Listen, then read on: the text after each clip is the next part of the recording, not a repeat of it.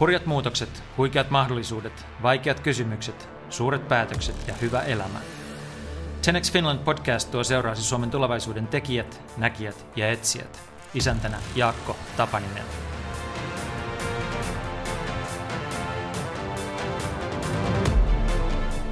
Timo Harakka on vallan ankara kriitikko, josta tulisi nahkera käyttäjä. Hänet tunnetaan muun muassa television mustasta laatikosta ja pressiklubista sekä lukuisista lehtiartikkeleista ja ärhäköistä kirjoista. Vuoden 2019 lopusta lähtien hän on ollut maamme liikenne- ja viestintäministeri. Timo on juuri julkaissut kirjan Datakapitalismi kriisien maailmassa, joka perustuu hänen havaintoihinsa sekä ministerinä että kapitalismin analyytikkona ja kriitikkona. Aloitamme tämän podcastin puhumalla hänen omasta matkastaan toimittajasta ja teatterikoululaisesta rahan ja vallan käyttäjäksi. Sitten siirrymme digiajan kapitalismin äärelle. Miten datakapitalismi poikkeaa teollisen aikakauden kapitalismista? Mikä on innovaatioiden rooli ja tila? Kuinka Euroopassa tehdään päätöksiä koskien digitaalista tulevaisuuttamme? Entä millä keinoin pieni Suomi onnistuu vaikuttamaan suuren unionin päätöksentekoon? Ja lopuksi, millaiselle uudelle liiketoiminnalle syntyy mahdollisesti tilaa. Hyviä kuunteluhetkiä.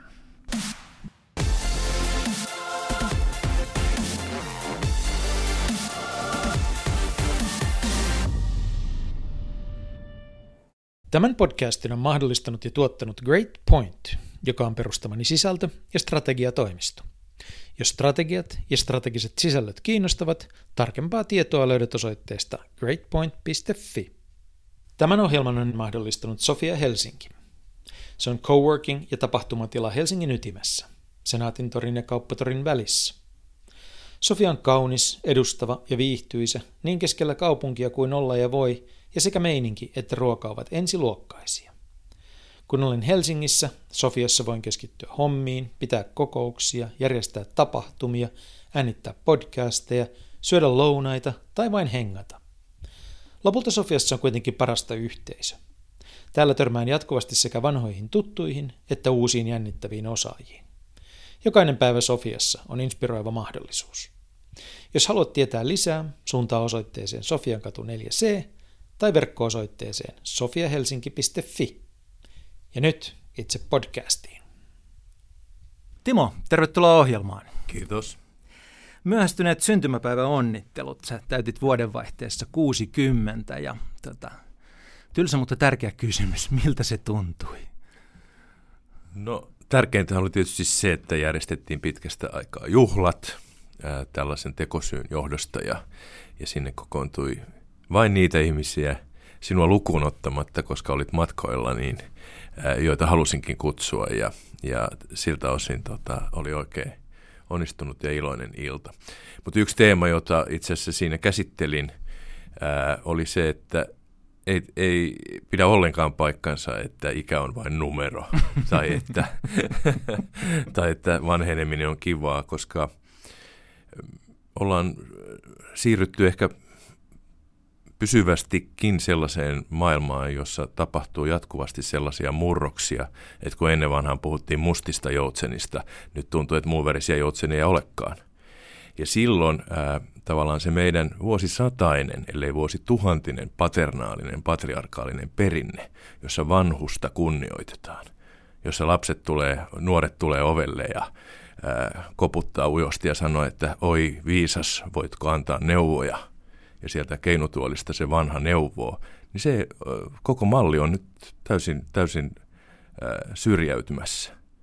Ja siinä on yhteiskunnalla aika lailla sopeutumista, että itse asiassa se kokemus, jota olen 60 vuotta kerännyt, niin onko se minkään arvoista tilanteessa, jossa koko ajan tapahtuu valtavia muutoksia ja murroksia, jolloin me ollaan tilanteessa, jossa nuorilla ihmisillä on ne työkalut ja resurssit ja ymmärrys ja osaaminen ja kuten jo näkyy myös poliittinen valta pyörittää näitä yhteiskuntia, jotka on aina nojanneet vanhojen miesten auktoriteettiin.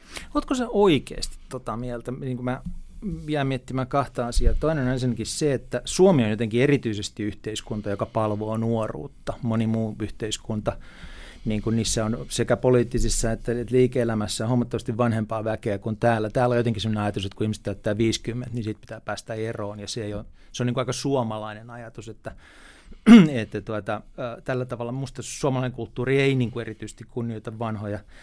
Toinen on sitten se, että, että jo teknologiat muuttuu ja meidän niin kuin elämäntapakin muuttuu, mutta oletko se kokonaan hyväksy, niin kuin hylännyt sen ajatuksen, että, että viisaus jollakin tavalla kumuloituisi? Niin kuin vuosisataisesti, siis sillä tavalla, että kertyneellä viisaudella olisi väliä. Niin, ja toi jälkimmäinen kertomus on tämä perusedistyskertomus Näin. siitä, että, että aina vain ää, osaamme asioita paremmin ja, ja edistys edistyy. Ja kyllä tämä on nyt ihan kiistettävissä, tämä, tämä näkemys. Ää, nyt jos ajatellaan esimerkiksi ilmastonmuutosta – ää, niin kyllä täytyy vastaanottaa sekin kritiikki tämän oman sukupolveni näiltä nuoremmilta, että, että me olemme aika lailla ää, ottaneet velaksi tämän fossiilikapitalismin ää, luonnonvaroista, jotka eivät uusiudu. Ja nyt se laskun maksaminen alkaa olla käsillä ja meillä ei ole mitään keinoja maksaa sitä velkaa, ehkä ei edes lyhentää sitä velkaa. Kyllä tämä pitää aika vakavasti ottaa. Joten kyllä musta se on ihan kiistettävissä tämä, tämä ajatus siitä, että aina vain ää, viisaus kumuloituu. Mutta mitä sitten tuohon sun ää, ensimmäiseen ää, pointtiin tulee, niin kyllä hiukan hymyilyttää se, että Yhdysvalloissa esimerkiksi ää, keskuspankin varapääjohtajaksi nimitettiin rouhea nuorukainen Stanley Fisher 76 vuoden iässä. Hänet siis nimitettiin mm, tehtävään. Mm. Tämä on täysin ku- vaikea kuvitella, samoin kuin se, että käsittääkseni Italian senaatin alaikäraja on 60, joka nykytodellisuudessa niin tuntuu ihan mm. mielekkäältä. Mm. Mutta että voiko ajatella myöskin esimerkiksi, jos käyttää Yhdysvaltoja esimerkkinä, niin yksi niistä monista jaoista, jotka siellä sitä yhteiskuntaa selkeästikin riivaa, ja uhkaa tuhota jopa, mm. niin on myöskin se, että meillä on tämä, tota, jos nyt todella yksinkertaista, niin mm. tämmöinen piilaaksolainen niin kuin, ää, nuorten ää, ikään kuin ää, anarkistinen mm. ää, kapitalismi versus sitten tämmöinen varsin jäykkä ää, gerontokratia sitten Washington DCissä. Joo, mutta sitten voidaan, niin kuin, kun voidaan myös ajatella niin, että, että meillä on nämä niin kuin Bilakson libertaristit toisessa päässä ja sitten toisessa päässä on yli, niin kuin Voke-yliopistonuoriso, jotka ei hirveän niin kuin, yhteistuomin ole rakentamassa parempaa maailmaa. Että kyllä se jako menee myös sinne nuoriin. No, mä en näe niin suurta eroa näiden kahden Etkö? E- ääri, ääripää välillä, että, että se, jos sen janan ajattelee pallona, niin ne mm. ääripäät ovat hyvin lähellä toisiansa. Ja, Samahan mun mielestä on juuri selittänyt sen, että miksi minusta Björn Wahlroos ei oikeastaan liikahtanut minnekään, kun hänestä tuli taistolaisesta, taistolaisesta tuli libertaari. Mm. Entäs Timo Harakka, mä nyt on mä ajattelin sukeltaa ihan hiukan sun menneisyyteen ja kysyä sulta, että ja se, nyt sä jotenkin petasit mun mielestä tämän kysymyksen hyvin. Mun kysymys on, että mikä porukka oli Young Professionals? Voi että se kotilieden valokuva, jossa tota, noin, niin erilaisia 80-luvun innokkaita nuoria ää, oli kuvassa ja itsekin siellä takarivissä, niin herättää ää, vuosikymmenen jälkeenkin ää, sellaisia tota, nostalgisia värähdyksiä ää, siitä, että 80-luku oli äärimmäisen mielenkiintoinen vuosikymmen siltä osin, että, että ne kaikki tavat, joilla reagoitiin sen YYA-Suomen murtumiseen, niin tuli käytettyä. Aivan jokainen ikään kuin erilainen reaktio näkyy tässä yhteiskunnassa. Ensimmäisinä oli tietysti vihreän liikkeen syntyminen, Koijärven valtaus, mutta samana vuonna mun mielestä vuosi 1979 on historiankirjoituksessa vähintään yhtä tärkeä kuin 68 mutta on niin paljon pienempi sukupolvi kertomassa siitä, että se ei ole saanut tätä perusnarratiivin asemaa. Ää, samana vuonna siis lepakko vallattiin. Mm. Ja siitä seurasi ää, paitsi tämmöinen omaehtoinen punkkulttuuri tai oli sen ilmentymä, ää, niin myöskin sitten Radio City kaupalliset ää, mainosradiot ja sitten niin sanottu juppikulttuuri, joka liittyy sitten myöskin rahamarkkinoiden vapautumiseen ja uusiin mahdollisuuksiin, joita avautui myöskin siellä bisnespuolella. Ja ilokseni voin kertoa, että oli näissä kaikissa mukana. No niin, tämä mua just kiinnostaa tässä. Eli sano vielä, mikä oli Young Professionals. Young Professionals oli 80, no sehän on melkeinpä lyhenne sanasta juppi, mm. tai siis pidenne sanasta joo, juppi. Joo, mutta teillä oli semmoinen porukka, jolla oli sellainen nimi. Kyllä, miksi sä sanot teillä? Kyllä sä nyt musta kuulut siihen tuota, ikään kuin varsinkin henkisesti siihen joukkoon. Totta kai kuulun, mutta, mutta en kuulunut siihen nimenomaiseen joukkoon, jossa joka tämän tota, alla esiintyi jossain jossa oli, ihan, jossa joo. oli, joo, jossa oli tota, ehkä ensimmäistä kertaa äh, sellainen ajatus, että – ehkä hapuilevasti sinne digitaalisuuden suuntaan. Tietokoneet alkoivat olla jo sellaisia, että kun oikein paljon säästettiin, niin sellaista oli mahdollisuus ostaa porukalla joihinkin tota, tarpeisiin. Mutta ehkä siinä oli juuri se, että, että, että nuorehkot henkilöt, suurimmaksi osaksi nuoria miehiä, ajatteli niin kuin tota, ottavansa maailman haltuun myöskin siis taloudellisesti. Mm. Ja sehän ei ole yhtään huono pyrkimys niin kuin itsessään. Ja siinä oli jälleen sitten kapinaa sitten sitä vastaan, että ajateltiin, että, että tässä on jotain uutta tietoa, jotain sellaista, jota tämä kokemus edellisistä vuosikymmenistä, ää, nimenomaan tämän tota, YA Suomen tuottama osaaminen ei oikeastaan ole kovin, kovinkaan tota, käyttökelpoista enää uudessa ajassa ja siksi tarvitaan, tarvitaan meidän konsultaatiota. Joo, mutta sitten teitä oli sellainen pieni porukka erilaisia yrit, yrityksiä ja yrittäjiä ja, ja tuota, mä muistan, että teillä oli jossain semmoinen siis niin otsikkokin, jossa, jossa tuota, julistitte, että kuinka kehenkään yli 30-vuotiaaseen ei voi luottaa. on, on, muistanko oikein? Se, se ei ole ehkä ollut mun, mun tota taikasana, mutta ää, joo, ää, oppirahat maksettiin, eli, eli, eli sitten kun huomattiin, että tietyt lainalaisuudet ei kuitenkaan ole muuttuneet näissä murroksissa, eli se, että tarvitaan myöskin maksavia asiakkaita hmm. ää, kattamaan kuluja, niin tota, ää, myöskin, myöskin tietysti sitten varsinkin lama, laman tullen, niin sitten tämä koko kuvio sai uusia, uusia ja vähän niin kuin tummempiakin sävyjä. Yeah. Mutta se oikeastaan valmistautui siihen 2000-luvun vaihteen melkoiseen niin kuin IT-kuplaan ja huumaan, joka oli hyvin mielenkiintoinen sosiologinen ilmiö sekin.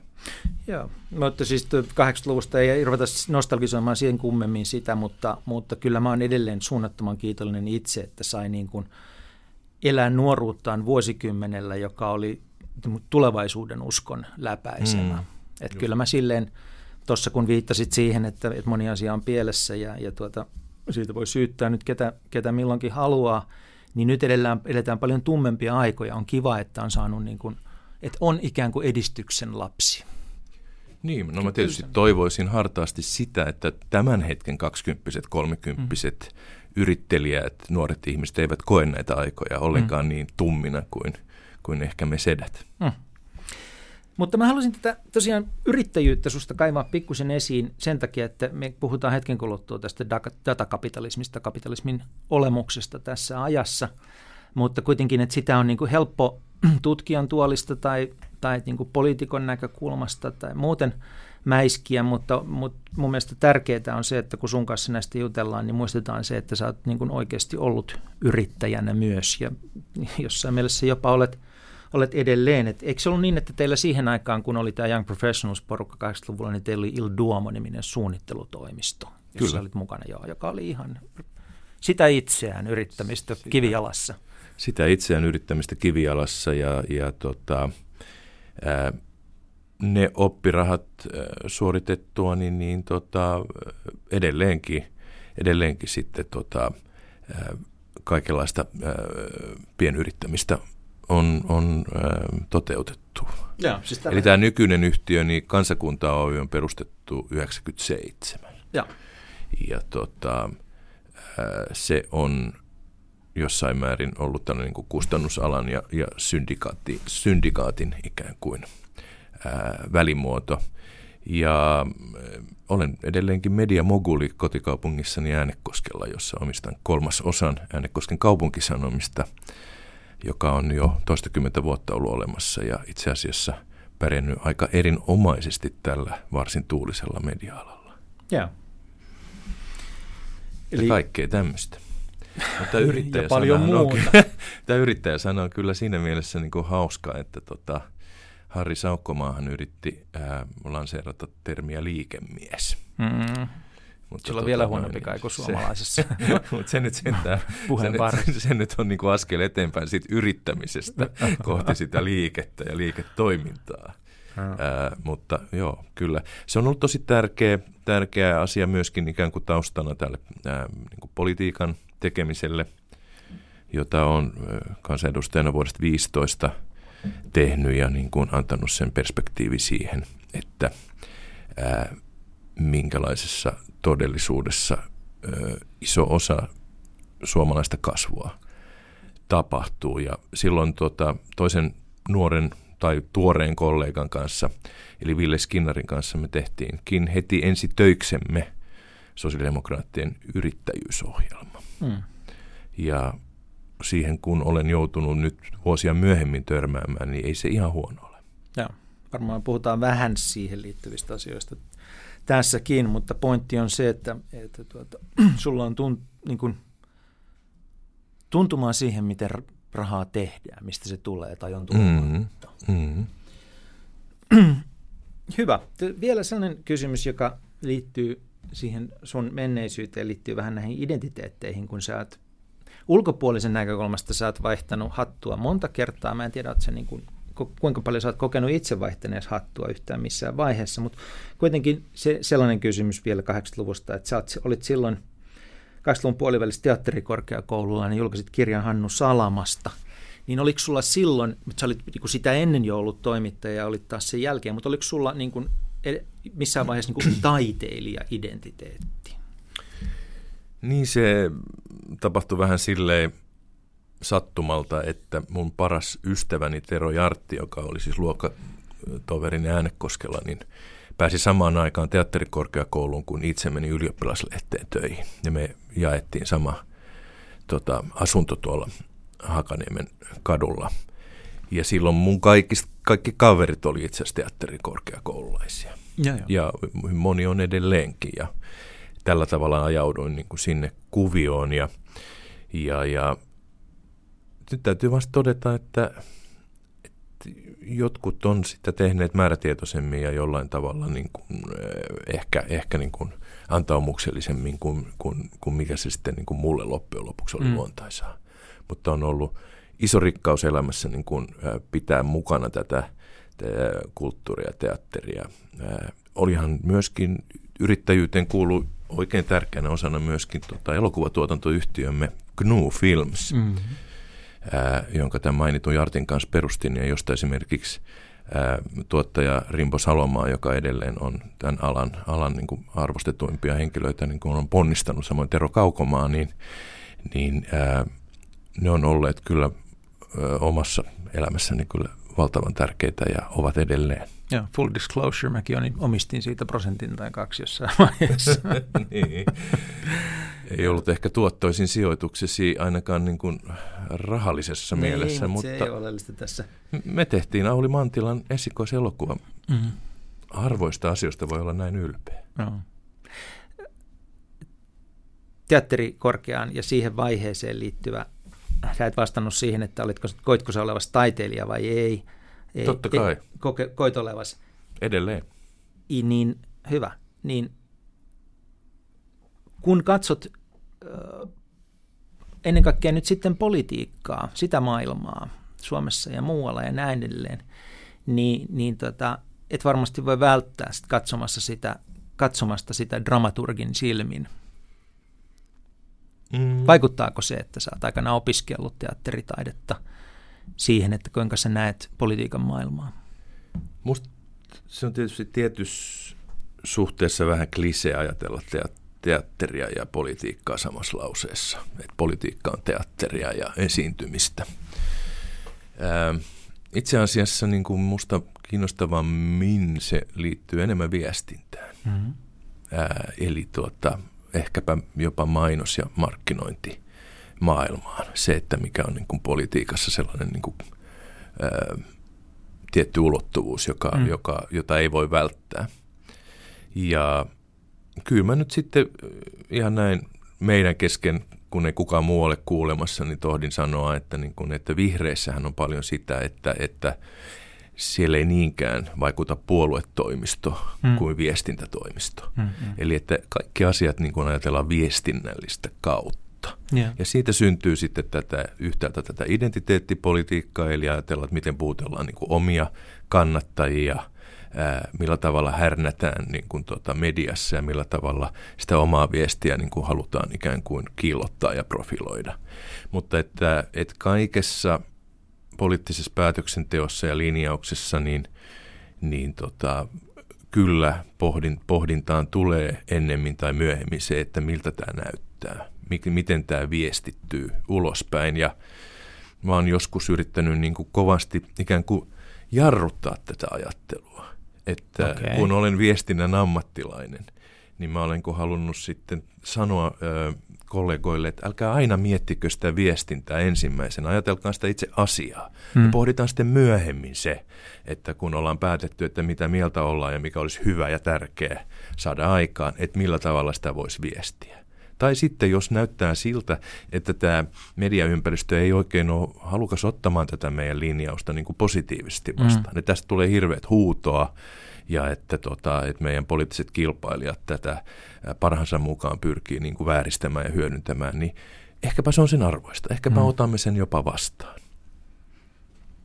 Ja mä ajattelin sitä, niin kuin, totta kai on klisee verrata teatteria ja politiikkaa, mutta toisaalta jos on niin kuin oppinut ajattelemaan maailmaa äh, niin kuin jotenkin jäsentyneemmin tarinoina ja draaman kaarena kuin ehkä monet meistä. Sen, mä ajattelin, että sen koulutus tuottaa sellaisen tavan niin kuin nähdä asioita, niin ajattelin, että kun seuraat politiikkaa, niin, niin vaikuttaako se siihen, että näkee, että niin tuossa tossa kohtaa tätä tarinaa pitää olla tuollainen isku, jotta se seuraava suvanto olisi tämän näköinen. No joo, ja, ja, ja totta kai tämä liittyy myöskin siis tärkeimpää identiteettiin niin kirjoittajana, kirjailijana, tarinan kertojana, niin kuin kirjojen ja, ja, ja, ja lehtijuttujen, ää, reportaasien niin kuin osalta. Mutta vähän niinkin, että, että, tota, että näkee, että millä tavalla sitä narratiivia yritetään luoda. Ja joskus se on hirveän keinotekoista ja joskus ti- osaa jo vähän ennakoida, että mikä se kokoomuksen tarina seuraava käänne tulee olemaan. Ää, ja tota, onhan sitä mielenkiintoista sinänsä seurata, mutta kuten tuossa äsken sanoin, niin, niin äh, jos mä olisin halunnut tehdä sitä samaa, eli, eli niin kuin jatkaa vain tätä tarinoiden kertomista, enkä vaikuttaa tähän mm. yhteiskuntaan, jota varten kuitenkin olen pyrkinyt ja, ja, ja saanut tulla valituksi kansanedustajaksi kahteen kertaan, niin, tota, äh, niin se mun motivaatio on ollut vaikuttaa siitä huolimatta, että mikä se tarina kulloinkin on ja millä tavalla se vastaanotetaan ja millä tavalla sitä pystyy ikään kuin ää, viemään eteenpäin ja hallitsemaan. Ja vakava ikään kuin ajatukseni on niin kuin, niin kuin, ää, edustaa tiettyjä arvoja ja ajaa tiettyjä jääräpäisiä poliittisia linjauksia siitä huolimatta, että ne siihen mainstream-tarinaan aina istuu. Miten se päätös aikanaan syntyi, että sä päätit lähteä poli- politiikkaan, eli tavallaan siirtyä ulkopuolelta sisäpuolelle, koska, koska siis lainausmerkeissä ulkopuolella osana tota, julkista todellisuutta toimittajana, sä olit hyvin kriittinen, sä niin kuin kritisoit milloin, milloin tota rahan valtaa, milloin Björn Walrussia, milloin Spagetti Vatikaania, eli eli EUta ja niin edelleen. Sä olit, olit hyvin ärhäkkä, mutta samaan aikaan niin perehdyit asioihin yleensä. Mun mielestä huomattavasti niin kuin syvemmin kuin, kuin moni kollega, joka, joka siis niin kuin toimittajien perusvaiva on se, että ne on ärhäkkäitä perehtymättä asioihin, mutta sä teit molemmat, sä olit ärhäkkä ja perehdyt, mutta kuitenkin olit tällainen rakki, rakkikoira tavallaan, perehtynyt rakkikoira, mutta sitten jossain vaiheessa päätit, että tota, sä haluatkin ratsastaa kamelilla siinä karavaanissa, etkä vaan niin kuin räkyttää sille. Miten se päätös syntyi? No, se on aika iso. Joo, tota, finanssikriisillähän oli siihen niin kuin mm. ratkaiseva mm. vaikutus. Eli tota, kun olin vuosikausia niin kuin epäillyt, että tämä finanssikapitalismi, tämä siis tämä niin kuin, ää, pörssikeskeinen ää, mm. tota, johdannaiskauppa keskeinen, keinotekoinen varallisuuden luonti ei voi jatkua ikuisesti. Ja kaikki pankki-ihmiset ja talousihmiset, kenen kanssa niin tästä keskustelin, vakuutti, että ei tässä ole mitään ongelmaa. Ja mä kun tunsin, tunsin tulleeni petetyksi, kun tota Lehman Brothers ää, niin kuin oman odotukseni mukaan sitten hajosikin. Ja tota, tästä tota, ää, oppineena, kun olin jo jonkun verran kansainvälistä politiikkaa, finanssi, finanssitaloutta seurannut, niin tota, kirjoitin kirjan nimeltä Luoton loppu, ää, joka on niin semmoinen julmettu tota, kiistakirjoitus mm. tätä finanssikapitalismia vastaan erittäin sillä tavalla niin kuin raivolla tota, tykitetty, muutamassa kuukaudessa tykitetty juttu. Ja tota, se johti mut sitten hämmästymään siitä, että nämä ei ollut oikeastaan poliittisia teemoja. Nämä ei ollut sellaisia teemoja, joiden ää, varassa käytiin esimerkiksi europarlamenttivaaleja 2009 niin kuin lainkaan. Eli sitä niin kuin isoa systeemistä muutosta, ää, jonka olisin havaitsevina, niin ei niin kuin tavallaan käsitelty politiikassa ollenkaan. Ja silloin mä jouduin toteamaan, että tässä kansallisen politiikan ja kansainvälisen niin kuin rahamaailman tai kansainvälisen hmm. Markkinatalouden tai kapitalismin välissä on niin kuin tämmöinen kuilu. Ja, ja tota, se ei niin kuin siitä pienene, jos mä tota noin, niin kirjoitan tästä ärhäköitä kolumneja vaikka kuinka paljon, vaan sitten noin hmm. kuin, ää, koitettava niin kuin katsoa, että, että voisiko itse, itse olla siinä mukana. Siispä eurovaalit 14 oli se ensimmäinen jossa oli niin kuin mukana ja siinä ajatuksella, että, että, että tämä kansainvälinen ulottuvuus, kansainvälinen yhteistyö, kansainvälinen politiikka, Eurooppa-politiikka on se niin kuin foorumi, jolla, jolla pitäisi muutosta saada aikaan. Jossain määrin näin on ollut, ja mä en näe mitään vaihtoehtoa sille, että mm. jos meillä on niin kuin monikansallinen niin kuin rahavalta, niin että meillä, meillä ei voi olla mitään muuta kuin, mm. kuin kansainvälinen poliittinen vastavoima sille, mm. tai myötävoima, miten vaan. Ää, ja jossain määrin tietysti nämä tota, kansalliset ää, liikkeet on vaan voimistunut samaan aikaan. Myöskin ihan todella pöyristyttävälläkin tavalla. Joo, joo.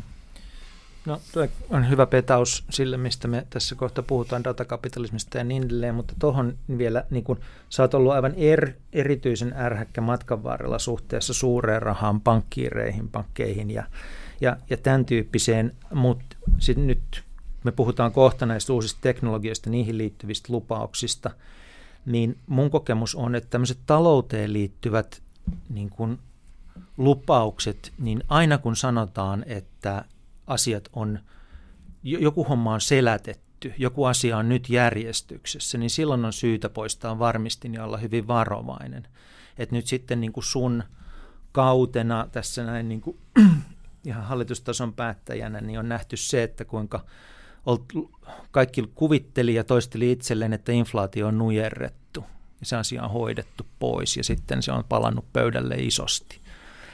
Niin, en mä ole tuosta samaa mieltä. Näetkö? En. Mitä mieltä saat siitä? Euroopan keskuspankki on olemassa sitä varten, että se tavallaan niin kuin hallitsee ja hillitsee sitä inflaatiota mm-hmm. ja niin kuin pyrkii siihen inflaatiotavoitteeseen, mikä sillä on. Jolloin mm-hmm. lähtökohta ei ole koskaan se, että se on niin kuin automaattisesti selätetty tai hoidettu, vaan että se sitä voidaan niin kuin kuriin, että se on tietyssä hahlossa. on, se on ollut se ajatus. On ja. ollut semmoinen ajatus, jota ei varmaankaan ole syytä nyt suoranaisesti kiistääkään, että tota noin, niin, et, et, et sitä voidaan jossain määrin, niin kuin sitä voidaan ikään kuin hallinnoida. Mutta sitten kun tulee näitä mustia joutsenia, sitten kun tulee näitä ennakoimattomia tapahtumia, mm. ää, kuten pandemia ja sitten vielä heti, heti perään tämä tota Venäjän laiton hyökkäys ää, Ukrainaan, niin nehän totta kai aiheuttaa sellaisen tilanteen, jossa tämä kontrolli menee. Ja jossa, jossa sitten todetaan, että, että nämä on varmaankin niin sanotuissa normaalioloissa, jos ne koskaan palaa, niin ihan hyviä niin kuin työkaluja olemassa, mutta, mutta nyt ei ole normaali aika ja nyt eletään laajasti ajatellen sotataloudessa. Ja mm, kyllä, kyllä se on opettavaista tietenkin meille kaikille ja tälle sukupolvelle erityisesti, jonka ajattelu on varmaan sillä lailla ehkä lineaarista ja evolutionaarista, että kaikki kehittyy vaan parempaan suuntaan ja, ja että kiinnostavaa on se, että, niin kun, että minkälaisia teknologisia edistysaskelia otetaan. Että sitten palataan sitten tällaisiin arvaamattomiin, ennakoimattomiin tilanteisiin ja joudutaan niin huomaamaan, että, että sellainen, sellainen tota, itsestäänselvyys, jatkuvuus ja ei olekaan, ei olekaan niin automaattista.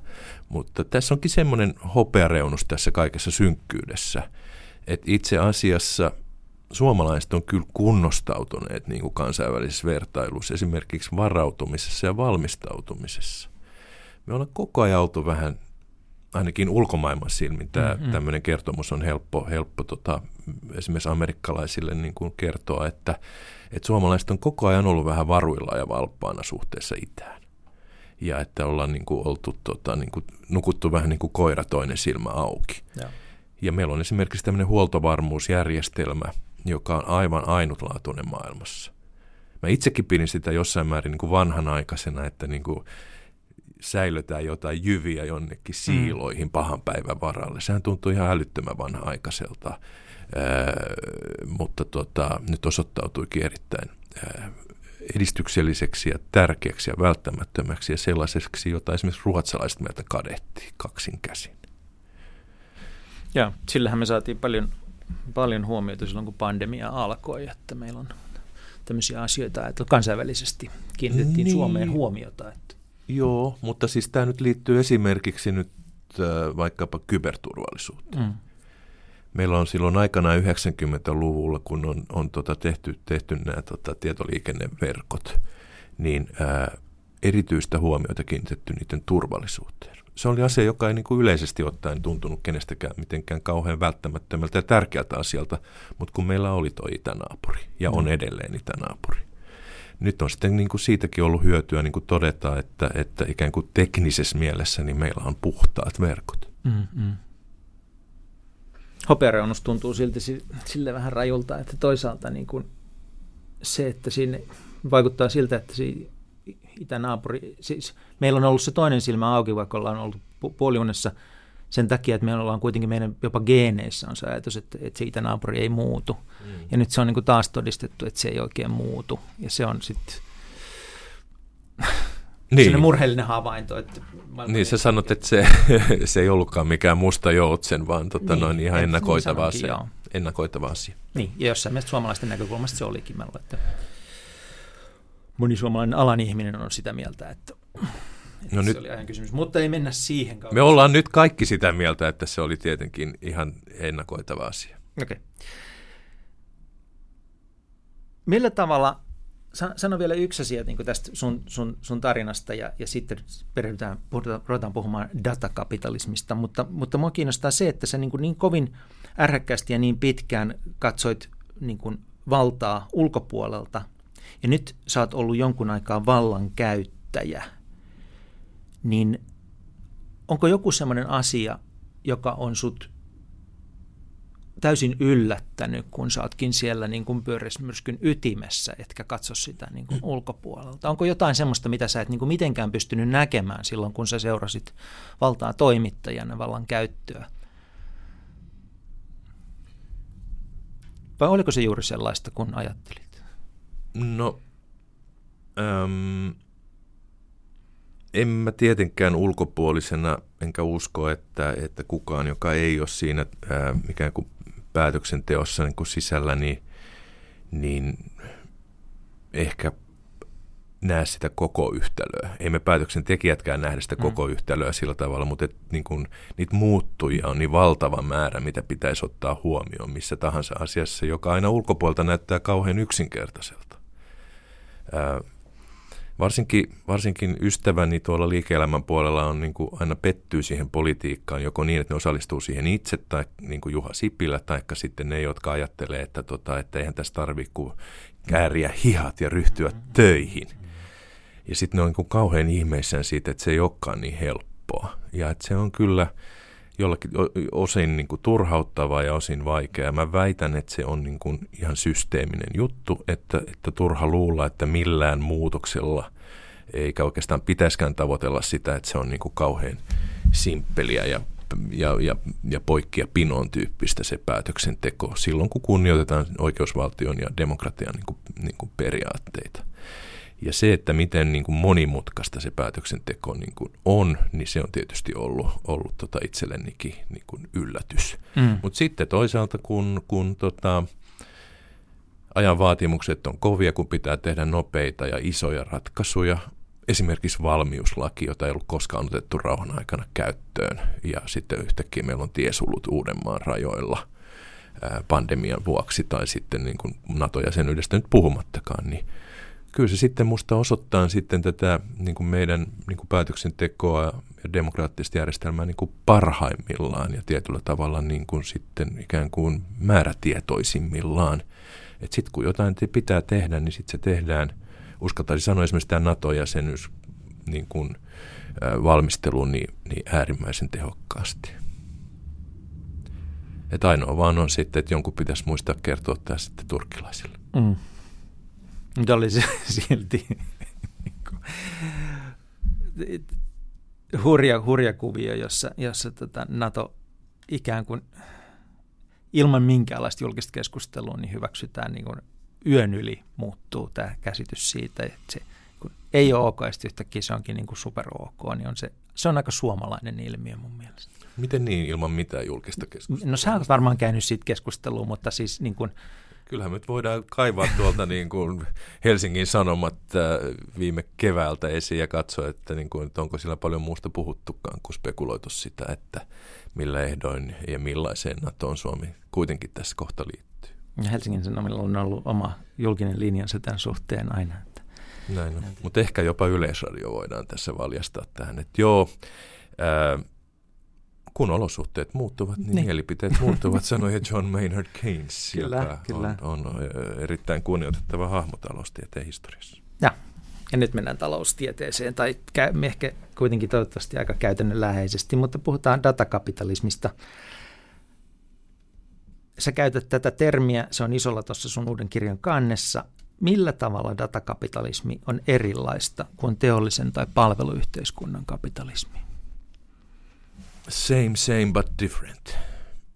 Että, äh, yksi havainto, joka itselleni on ollut jossain määrin niin kuin hirtehinen, on ollut se, että, että tota, kapitalismi on se tapa, jolla me ajatellaan järjestävämme yhteiskuntaa ja meidän mielikuvituksen rajat loppuu siihen, jolloin niin kuin paras niin kuin tietyllä tavalla hymyillen hyväksyä se, että, että se järjestelmä, jossa yksityisomaisuus, kaupan teko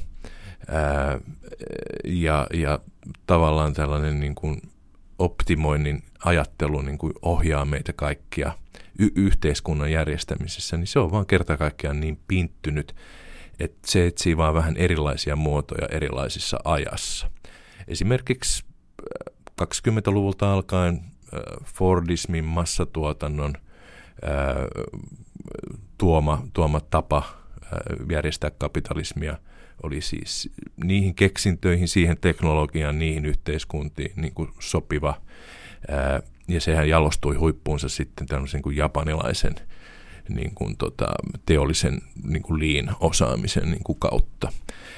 Sitten aina uudet pääoman muodot tai uudet tuotannon tekijät sitten muuttaa hiukan kuvaa ja – minusta näyttää siltä, että 2000-luvun alusta alkaen niin viimeistään internetin yleistymisen jälkeen niin data on se pääoman muoto, joka määrittää niin kuin sen, että miten yhtiöiden arvot ja arvostukset ratkeaa ja millä tavalla valtaa maailmassa käytetään. Sä olet sanonut, että data on uusi öljy ja se ei ole uusi öljy. Se voisi ehkä auttaa avaamaan tätä, että millä tavalla data on uusi pääoma. Niin, pääomaahan ajatellaan usein, että se on rahaa, mutta pääoma on itse asiassa se keskeinen tuotannon tekijä, jonka ympärillä asiat pyörii. Sen ei tarvi edes niin kuin muuttua rahaksi, vaan mm. se on esimerkiksi olettamus siitä, että, että se on tulevaisuudessa vielä arvokkaampaa. Ja siksi, siksi kaikkein arvokkaimmat yhtiöt on olleet aina niitä, joihin liittyy tämä tulevaisuuden odotus. Tällä hetkellä ne on sitten tietenkin Apple, Amazon, Google, Microsoft ja, ja tota, niihin liittyy se ajatus siitä, että tämä heidän, niiden ikään kuin hallinnassa oleva pääoma on arvokkaampaa kuin esimerkiksi öljy, joka oli silloin reilu sata vuotta sen, sen polttomoottori fossiilikapitalismin niin keskeinen tuotannon tekijä, jonka ansiosta sitten Rockefeller ja muutamat muut mm. sitten saivat niin johtavan aseman, että, että heidän yhtiönsä oli pakko pilkkoa. Samaa keskustelua on tietysti käyty sitten eri vaiheissa myöskin näiden suurten monikansallisten data-alustojen kanssa, että onko, onko niiden valtaa niin kuin suitsittava. Siinä mielessä tämä ää, vertaus öljyyn, eli siis mm. tavallaan uuteen keskeiseen raaka-aineeseen tai tuotannon tekijään on paikallaan. Mutta toisaalta tässä tämä suuri kysymys on se, että että datahan ei ole kenenkään omistuksessa. Informaatiota ei kukaan niin kuin juridisessa mielessä omista jolloin sitten se kysymys kuuluu siitä, että et, et mistä tämmöinen väärinkäsitys on tullut, että esimerkiksi Apple ja Microsoft ja muut suuret yhtiöt omistavat sen datan, jonka me heille ää, kissavideoita hmm. ää, halutessamme niin kuin sitten aina luovutamme. Itse asiassa kysymys on siitä, että, että ne ovat ottaneet oikeudekseen niin kuin säädellä ja rajoittaa sitä ja luoda mm. niukkuutta tälle pääomalle, mikä on tietysti niin kuin pääomalle ihan luonnollista, että se arvohan syntyy siitä, että luodaan niukkuutta. Mutta entäpä, jos nämä kaikki datavirrat avattaisiin ja nämä suuretkin yhtiöt velvoitettaisiin avaamaan tämä datavirta ihan kaikkien käyttöön, mm. mitä sitten tapahtuisi? No, jos ajatellaan että teollista vallankumousta, niin vapaasti riehuessaan se tuotti monopoleja, se tuotti niin kuin köyhälistöä ja se tuotti hurjia ulkoisvaikutuksia, eli saasteita ja niin edelleen. Sitten pikkuhiljaa, niin kun, kun ymmärrettiin sen luonne ja, ja asiat on kehittynyt, niin näitä asioita on koitettu laittaa järjestykseen ja on ymmärretty, että teollisuutta tarvitaan hyvänen aika, jotta, jotta tuota, meillä on yhtään mitään, mutta sitten samaan aikaan niin kuin sitä pitää rajoittaa, että missä määrin ne voi tuottaa se voi tuottaa haittaa yhteiskunnalle ja, ja tuota, siinä niin kuin ehkä jonkunmoinen tasapaino on sitten vuosien varrella löytynyt. Millä tavalla datakap, siis tämä sisälsi sen ajatuksen, että se on niin kuin positiivinen voima, mutta sitä pitää valvoa, jotta niin kuin, onnellisuus ja hyvinvointi ja, ja tulevaisuuden toivo maksimoituisi. Niin missä vaiheessa me, niin kuin, millä tavalla datakapitalismi on erilaista tämän niin kuin regulaation ja, ja tuota järjestykseen laittamisen näkökulmasta kuin se teollinen kapitalismi. Tuli sivumennen sanoa aika sosiaalidemokraattinen ajatus, jonka tuossa juuri esitit, eli että markkinatalous on hyvä asia, kunhan sitä säännöstellään ja säännellään.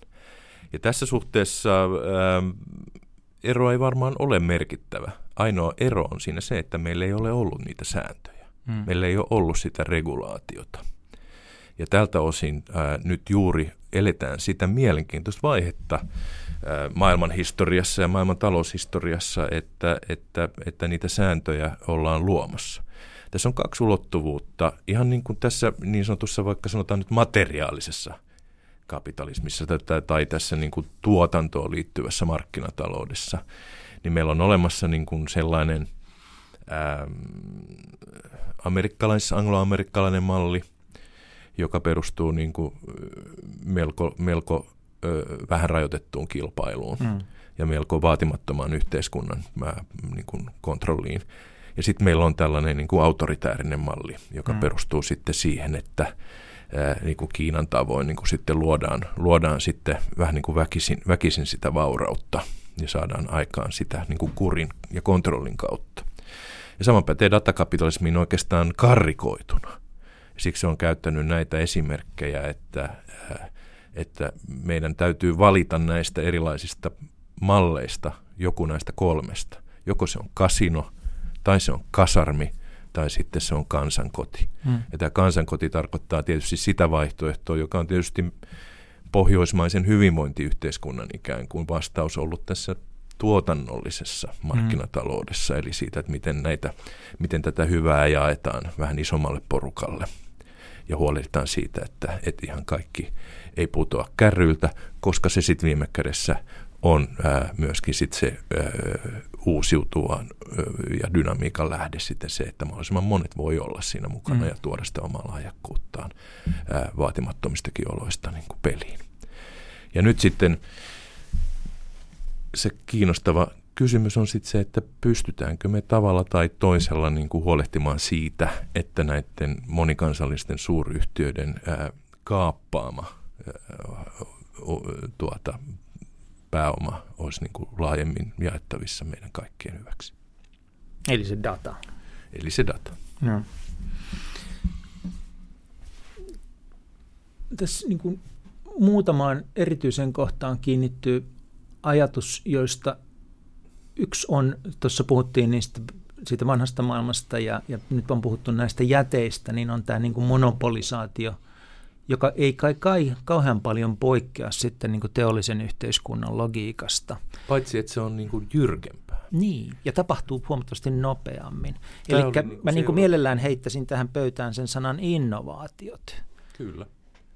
Ja tavallaan äh, Euroopan unionissa tehtiin siis ähm, vajaa kymmenen vuotta sitten jo se niin kuin havainto, hmm. että, että tämä on tietyllä tavalla vähän erityyppistä pääomavaltaisuudessaan tämä datakapitalismi tai näiden niin kuin piilaakson yrity, yritysten maailmanvalloitus ja monopolisaatio kuin tässä perinteisessä tuotannossa että se tapahtuu nopeammin ja perinpohjaisemmin. Eli idea on se, että että esimerkiksi jollain Uberilla oli niin, niin valtava määrä sitä pääomaa käytettävissä, ää, varsinkin nolla-inflaation aikaa, mm, mm. Että se saattoi vallata markkinat täysin kannattavuuden kustannuksella ja tehdä tappiota, jäätävää tappiota, siis useita vuosia nujertaakseen kaikki kilpailijat globaalisti. Ja tässä ää, oli niin kuin se erityisyys, jonka EU-kilpailuviranomaiset niin kuin havaitsivat ja siksi suhtautuvat äärimmäisen niin kuin, ää, tiukennetusti sitten siihen, että kilpailua pitää saada väkisinkin lisää tähän tota, keskittyvään ja monopolisoituvaan ää, maailmaan. Ironiahan tässä on se, että juuri samantyyppisillä toimilla esimerkiksi Google tuli aikanaan mahdolliseksi kun ryhdyttiin silloista jättiä, eli Microsoftia, y- yhteiskunnan toimin suitsimaan. Ja annettiin tilaa näille pienemmille pelureille, joka mm, Google mm. silloin oli. Yeah. Ja nyt se kysymys meillä tietysti on, että onko tämä innovaatio nyt kuollut kokonaan esimerkiksi tässä amerikkalaisessa mallissa, kun nämä suuret jättiyhtiöt nielee, niin kuin Googlekin sadoittain, startuppeja niin kuin vuosittain – jos nyt ajatellaan sitä suomalaiselta näkökannalta, niin me muistetaan ehkä Jaiku, Joo. niminen tota, yhteisö, yhteisöviestipalvelu, joka, mm. jo, jonka Google osti ja tuota pikaan sitten lakkautti. Joo.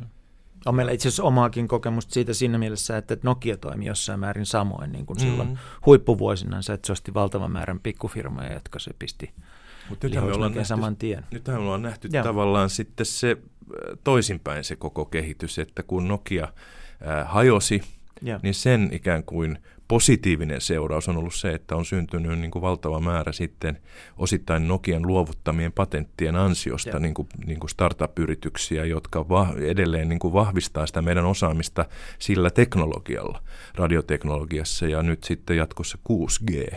Ja Nokia luovuttavien asiantuntijoiden, jotka on perustanut kyllä, niitä Kyllä, firmoja. juuri näin, että tota, et, et se kävi nyt sitten toisinpäin. Ja sama juttuhan on tapahtunut ää, myöskin, myöskin jo aiemmin, silloin kun mm. näitä monopoleja on purettu tele, teleyhtiöiden niin kuin osalta, niin se tavallaan se pirunyrkki, jonka tietysti jokainen firma haluaa luoda, eli että niin kuin asiakkaat ovat täysin riippuvaisia sen tuotteista. Ja siis ää, niin kuin Applehän on tästä hyvä esimerkki, mm. että nämä Applen – tota, latausliittimet eivät ke- käyneet mihinkään muuhun ja mikään muu ei käynyt Appleen ennen kuin Euroopan komissio sai vihdoin tehtyä sen päätöksen, että mm. kaikki pitää standardoida. Niin tämähän on tietenkin se, mihin kaikki yhtiöt niin pyrkii. Ja silloin tota, ää, kun tämä pirunyrkki avataan, niin syntyy valtava määrä niin kuin patentteja ää, vapaille markkinoille, innovaatioita ja uutta ää, uutta tekemistä.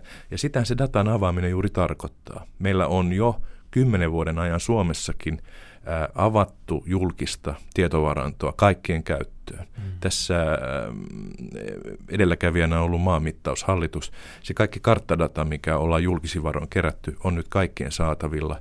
Ja valtava määrä sovelluksia on esimerkiksi niin kuin rakennettu sitten sen ilmaiseksi saadun niin kuin paikkatiedon niin kuin varaan. Ja näin pitää ollakin. Ja, ja Suomi voisi olla tässä edelleen edelläkävijä tässä, että, että meillä niin kuin mahdollistettaisiin ää, yritystoiminta ja uusi, uudet innovaatiot, uudet ää, dynaamiset ää, keksinnöt sitä kautta, että avataan julkista dataa. Sitten se kysymys kuuluu, että no missä määrin pitäisi avata myös yksityistä dataa. Hmm. Sä käytät hauskaa sanaa copy-paste, vaikuttaminen, kun puhut siitä, että millä tavalla Suomi voi vaikuttaa maailmalla. Joo. Mitä on copy-paste vaikuttaminen? Se on sitä, että äh, kun tapasin ensimmäistä kertaa kilpailukomissaari Vestagerin, ja hän kertoi, että hän on tota, vastuussa Euroopan digitaalisesta strategiasta seuraavaksi kymmeneksi vuodeksi, että semmoinen pitäisi keksiä. Mutta ei hätää. Suomi on tehnyt jo tällaisen tietopoliittisen selonteon, joka hänellä on tässä hyllyssä. Hmm. Ja ainakin mielikuutuksessani näin jo sen korostekynän, jolla siellä oli alleviivattu niin kuin, niin kuin kohtia. Ja sanoi, että tästä me tehdään Euroopalle vastaava. Ja. Se aha-elämys oli siis se, että kun suuret valtiot Euroopan unionissa käyttää väellä ja voimalla valtaa, niin Suomen kaltaisen pienen valtion niin kuin, äh, vallankäyttö on sitä, että me tehdään asioita ensimmäisenä, me ollaan pioneereja. Ja sillä tavalla, kun me tehdään ensimmäisenä esimerkiksi digikompassi, joka on tämä Suomen tuleva ää, datastrategia kymmeneksi vuodeksi, joka juuri eduskunnassa selontekona annettiin, se oli ensimmäinen Euroopassa. On siis itsestään itseisarvo se, että me tehdään asioita ensimmäisenä, jotta muut kopioivat sen, ja samalla kun ne kopioivat sen, he tulevat kopioineeksi myös meidän tärkeysjärjestyksemme, meidän arvomme, meidän näkemyksemme, että miten asia, mitkä asiat täytyy hoitaa, millä tavoin. Copy-paste-valta on sitä, että me tuotamme sen materiaalin, jota muut voivat sitten peistata.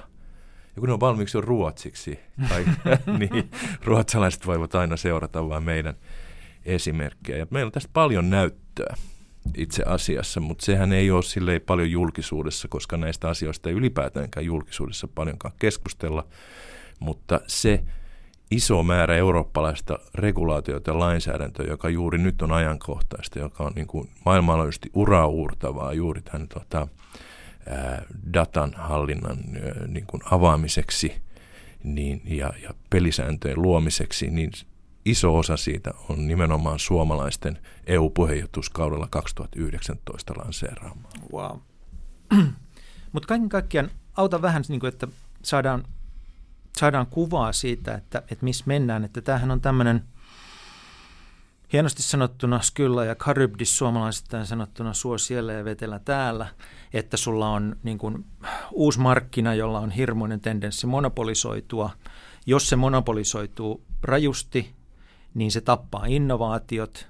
Toisaalta meillä on sitten taas niin kuin halu reguloida sitä, jotta innovaatiolle jäisi tilaa ja jotta, jotta tuota, muitakin arvoja otettaisiin huomioon.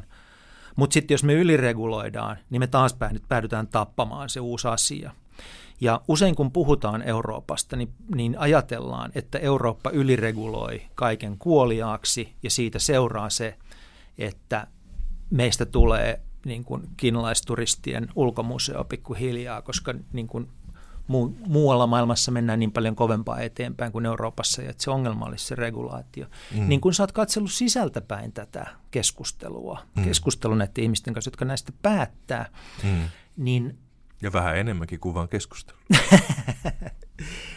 niin, niin miten sä kuvaisit sitä, että miten niin kuin, ei pelkästään Euroopassa ajatellaan, vaan miten Euroopassa toimitaan tämän, ää, navigoidaan näiden kahden asian välissä tällä hetkellä ja mihin se mahdollisesti johtaa, minkälaiseen Eurooppaan?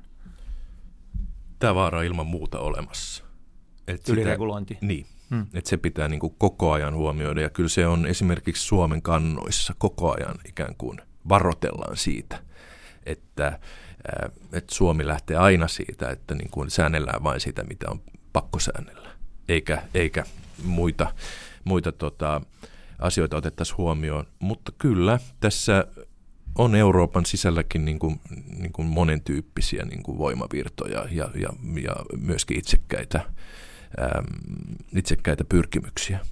Et se, se, mikä me, suomalaisia ehkä hiukan haittaa, on se, että me ajatellaan – se on myöskin toisaalta ehkä etu, mutta tietyissä asioissa myöskin niin kuin vahingoksi, Me ajatellaan teknisinä asioina. Ja me ajatellaan ehkä, mä rakastan insinööriä, joten sanon tämän pelkällä hellyydellä niin kuin mm. insinöörimäisesti se niin, että kun kyseessä on ongelma, se ratkaistaan.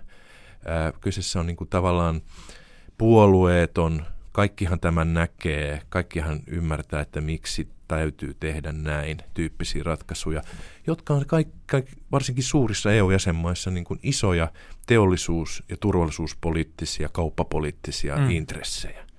Ja näissä nyt erityisesti Ranska ja Saksa on sellaisia, jotka ei niinkään seuraa pelkästään tätä meidän pohjoismaista kylmää viileää järkeä, vaan niin kuin suojelee omaa teollisuuttaan, vastustaa ulkomaisia pelureita ja tekee kaikkensa omien etujensa valvomiseksi. Hmm. Ja kyllä meillä nyt tässä on ollut tässä tehtävänä niin kuin huolehtia siitä, että kilpailuinnovaatiot ää, kukoistaa, eikä niin, että valtion tuilla tässä niin kuin tota, huolehditaan siitä, että, että protektionistiset intressit toteutuu ja että, että muut ei pääse meille leikkimään ollenkaan. Ja tämmöistäkin henkeä Euroopassa on. Ja siksi tämä on poliittinen taistelu, jossa Suomi, Suomen täytyy olla niin kuin yksi osapuoli, koska pienenä maana mehän hyödytään ennen kaikkea olla riippuvaisia jopa siitä, että on olemassa nämä sisämarkkinat, johon me voidaan tulla vähän pienemmätkin yritykset voi siellä pärjätä mm. ja että kilpailu on reilua ja avointa sen sijaan, että meillä on niin kuin vain nämä isot yritykset, jotka mellastaa. Suomen kannalta on ihan sama, onko ne monikansalliset yritykset lähtöisin Amerikasta vai onko ne lähtöisin Saksasta. Hmm vaan meidän pitää niin kuin toimia niin, että, että, että niin kuin pienikin voi pärjätä ja että nimenomaan sitten sillä laadulla ja sillä niin kuin teknisellä niin kuin lisäarvolla pärjätään. Ja tässä on niin kuin ihan kaikki tekeminen, että menestytään. Mutta isossa kuvassa Eurooppa on kuitenkin kunnostautunut sillä, että näitä pelisääntöjä luodaan. Amerikkalaisillahan oli kaikilla sellainen käsitys, että kun GDPR muutama vuosi sitten lanseerattiin, että kaikki bisnes loppuu siihen. Että mm-hmm. Euroopassa ei tule tapahtumaan enää mitään, että tämä on jo niin, niin byrokraattista ja monimutkaista. Ää, ja kieltämättä se on rasittavaa, kun joutuu niitä rukseja joka nettisivulla niin kuin ruksimaan. Ää, mutta ei se sitä bisnestä nyt ole mihinkään lopettanut. Ja jos sitä GDPR toteutettaisiin kunnolla, niin, niin se olisi ihan esimerkillistä jolloin, jolloin tota, tätä helposti liioitellaankin, koska mm. edellä, edelleenkin tilanne on se, että, että e, suuret yritykset toivoisivat, että mitään regulaatiota olisi. Mutta Euroopalla on tässä ihan mahdollisuutensa.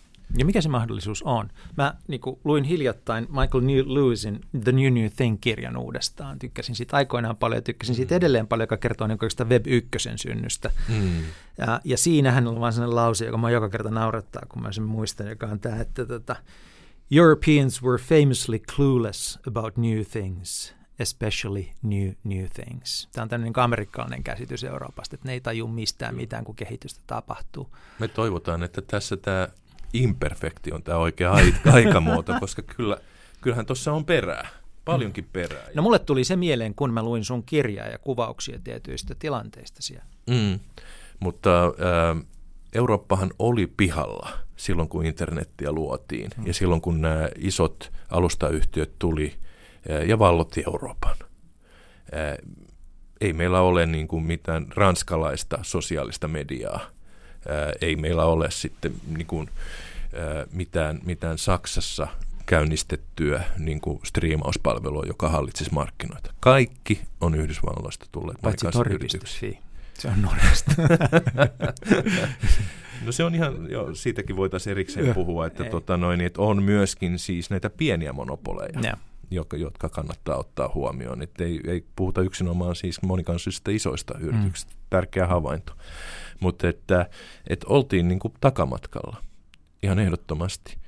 Mutta, mutta sitten ää, ollaan saatu niin kuin kiinni sitä kokonaisuutta. Ja voi olla, että meillä ei nyt ole edelleenkään mitään niin kuin suuria datayrityksiä Euroopassa, ää, eurooppalaisperäisiä – ää, ja suuria, suuria ikään kuin maailmanvalloitusyrityksiä, mutta siis näissä pienissä ikään kuin ö, tietyissä teknologioissa Eurooppa on vahvoilla.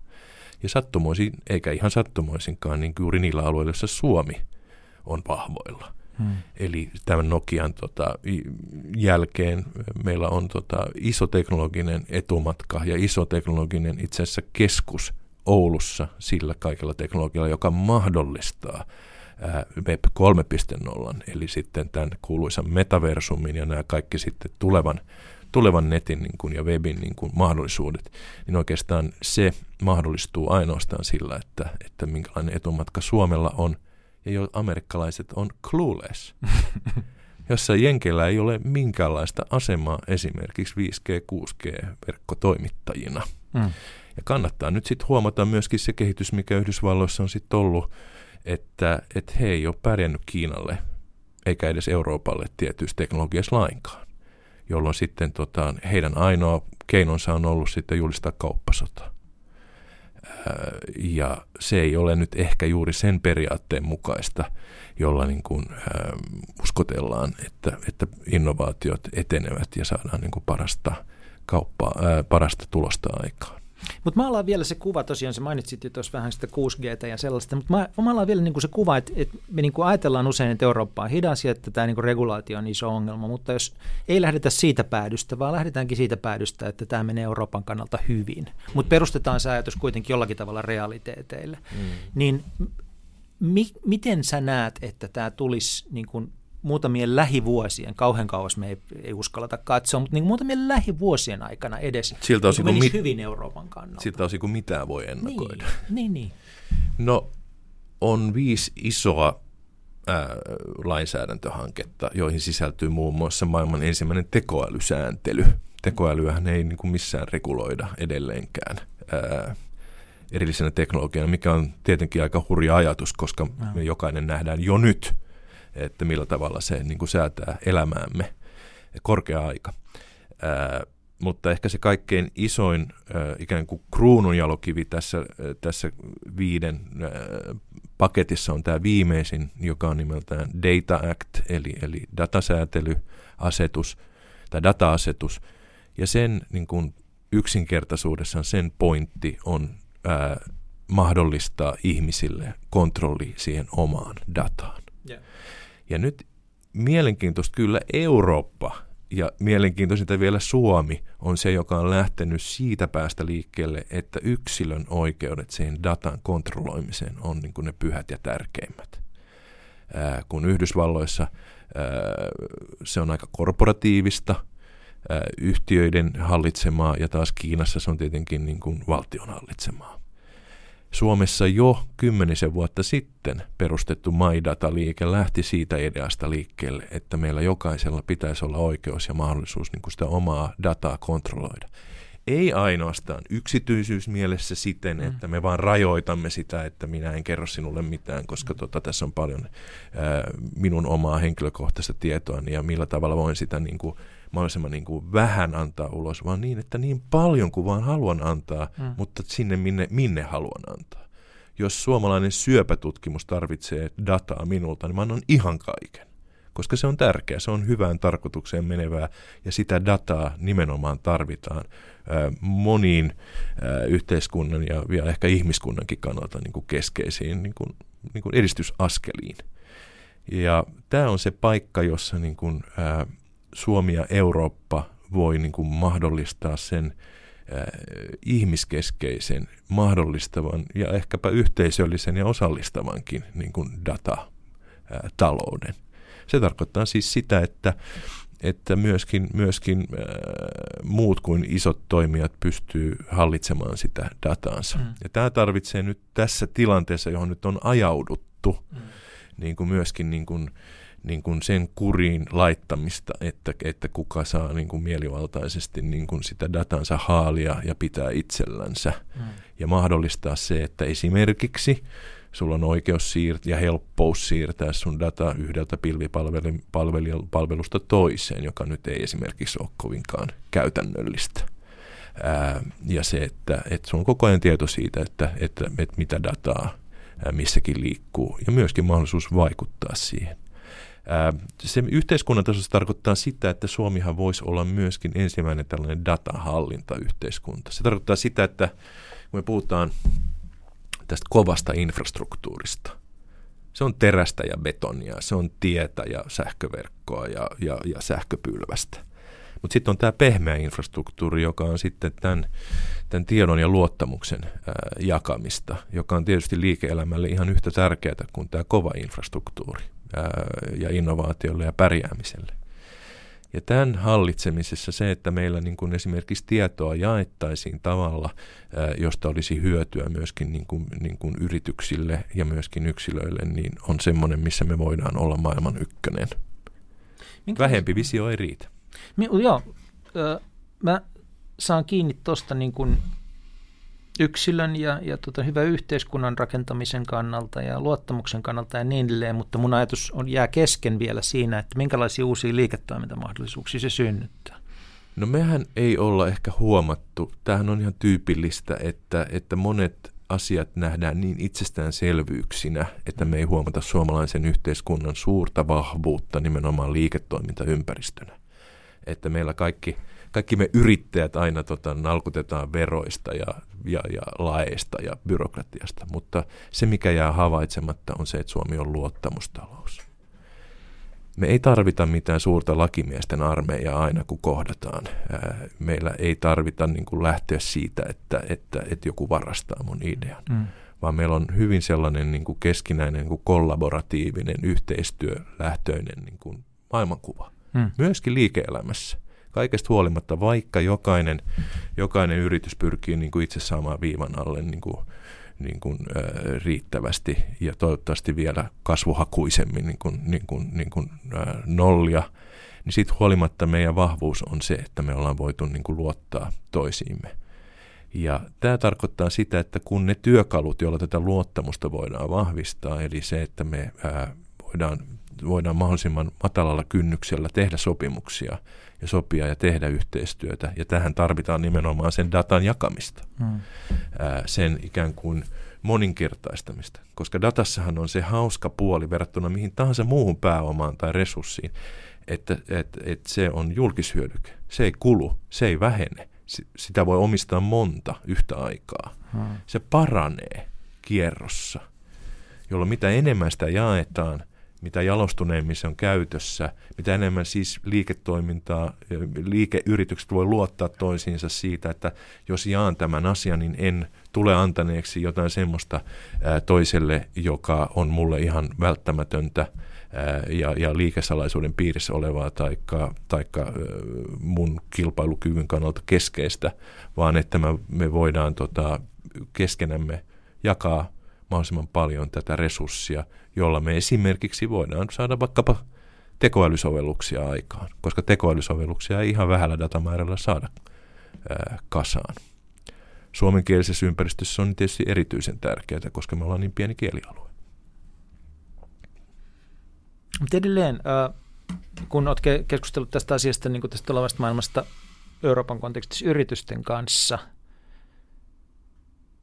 niin ja varmaan tutkimuslaitosten kanssa, niin mitä on, siis toi, toi niin kuin ideana kaunis, mutta et vähän konkreettisemmin vielä, niin näetkö, että tämä tulossa oleva päätöksenteko ja regulaatio synnyttää konkreettista liiketoimintaa, okay, jota sitten voi maailman kopipeistata meiltä? Mä annan yhden esimerkin ja siis näitä on siis tuhansittain, mutta siis yksi esimerkki, joka niin kuin liippaa läheltä omaa toimenkuvani liikenne- ja viestintäministerinä, on tietenkin se havainto, että Euroopassa liikkuu rekkoja, joiden keskimäärin täyttöaste on 75 prosenttia. Joko niin, että niitä kulkee ihan tyhjillään, tai sitten niin, että mm. sinne mahtuisi enemmänkin tavaraa kyytiin. No tämähän tarkoittaa siis sitä, että sama suorite – riittäisi kuljettamaan enemmän tavaraa.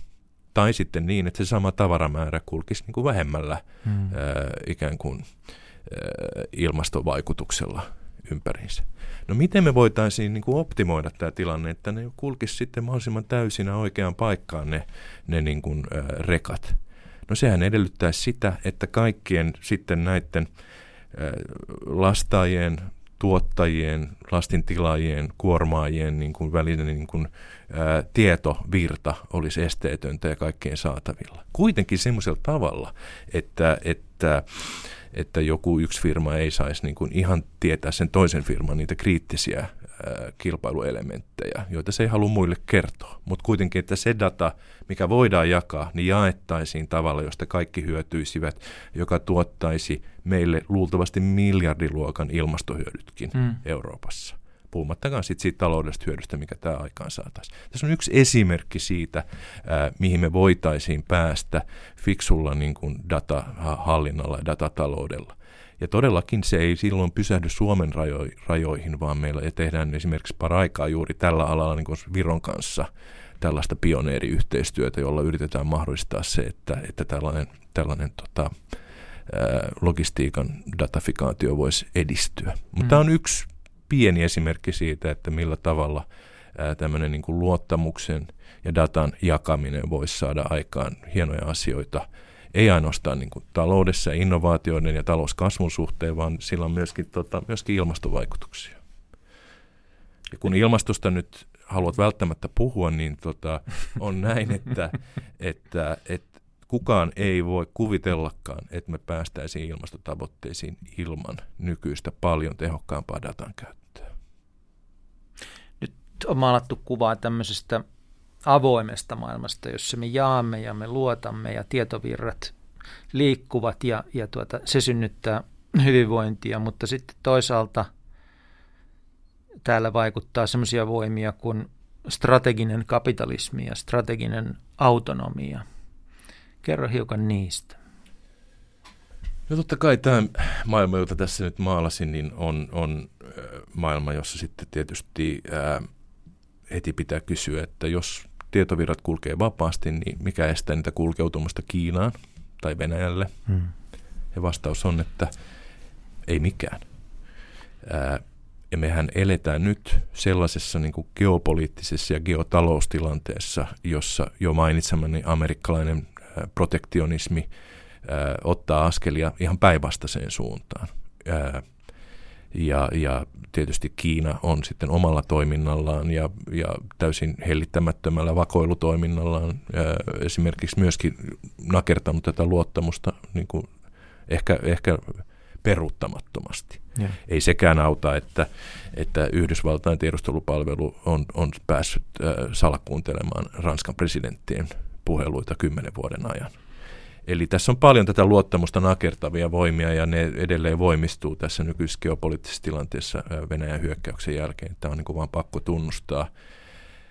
Sen lisäksi ei tarvittaisi enää näitä nyt sitten Euroopan ikään kuin maiden omia ikään kuin teollisuutta suojelevia ja protektionistisia ja kauppaa rajoittavia ää, toimenpiteitä, jotka sitten tämän strategisen autonomian viikunanlehden alle kät- kätkeytyvät. Mutta on ihan selvää, että Kiina-riippuvuus on asia ää, monella tasolla, mm. johon, johon eurooppalaiset joutuu, joutuu, on, on joutuneet jo ää, reagoimaan. Mutta tämä liittyy ehkä kaikkein eniten nyt tähän materiaaliseen puoleen. Yeah. Eli, eli maametalleihin ja niihin niin kuin siihen fyysiseen puoleen, joka tässä tietysti helposti tuppaa unohtua, kun ajatellaan, että kaikki on vain ykkösiä ja nollia. Energiaa tarvitaan, sähköä tarvitaan, maametalleja tarvitaan. Ja tähän hengenveto niin kuin on, on aivan ihmeellistä, että jos me saman aikaan väitämme, että meille tulee näistä raaka-aineista ja maametalleista pula, miten huolettomasti ää, me hukataan kaikkia, kaikkia tota, ää, elektronisia ja digitaalisia laitteita – eikä huolehdita kiertotaloudesta lainkaan, niin tämä tuntuu täysin ristiriitaiselta, mutta se on ehkä toisen messun aihe.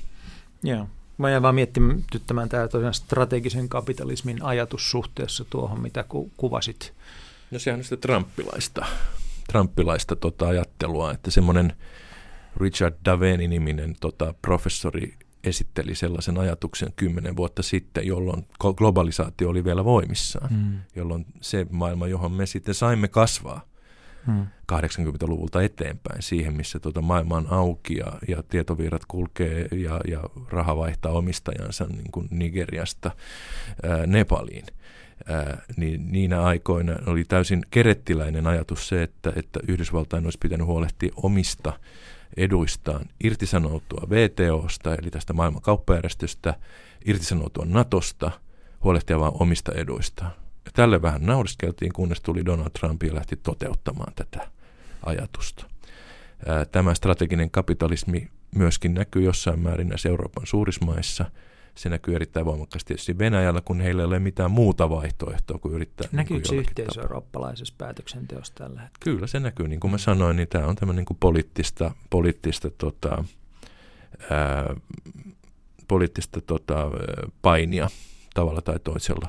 Mutta onhan Suomessakin voimia, jotka, jotka on, on sitä mieltä, että, että valtion pitäisi suojata olemassa olevaa teollisuutta kaikin keinoin. Ja jos se hinta on se, että, että, että ne rahat on poissa tulevalta innovaatiolta, niin ei voi mitään.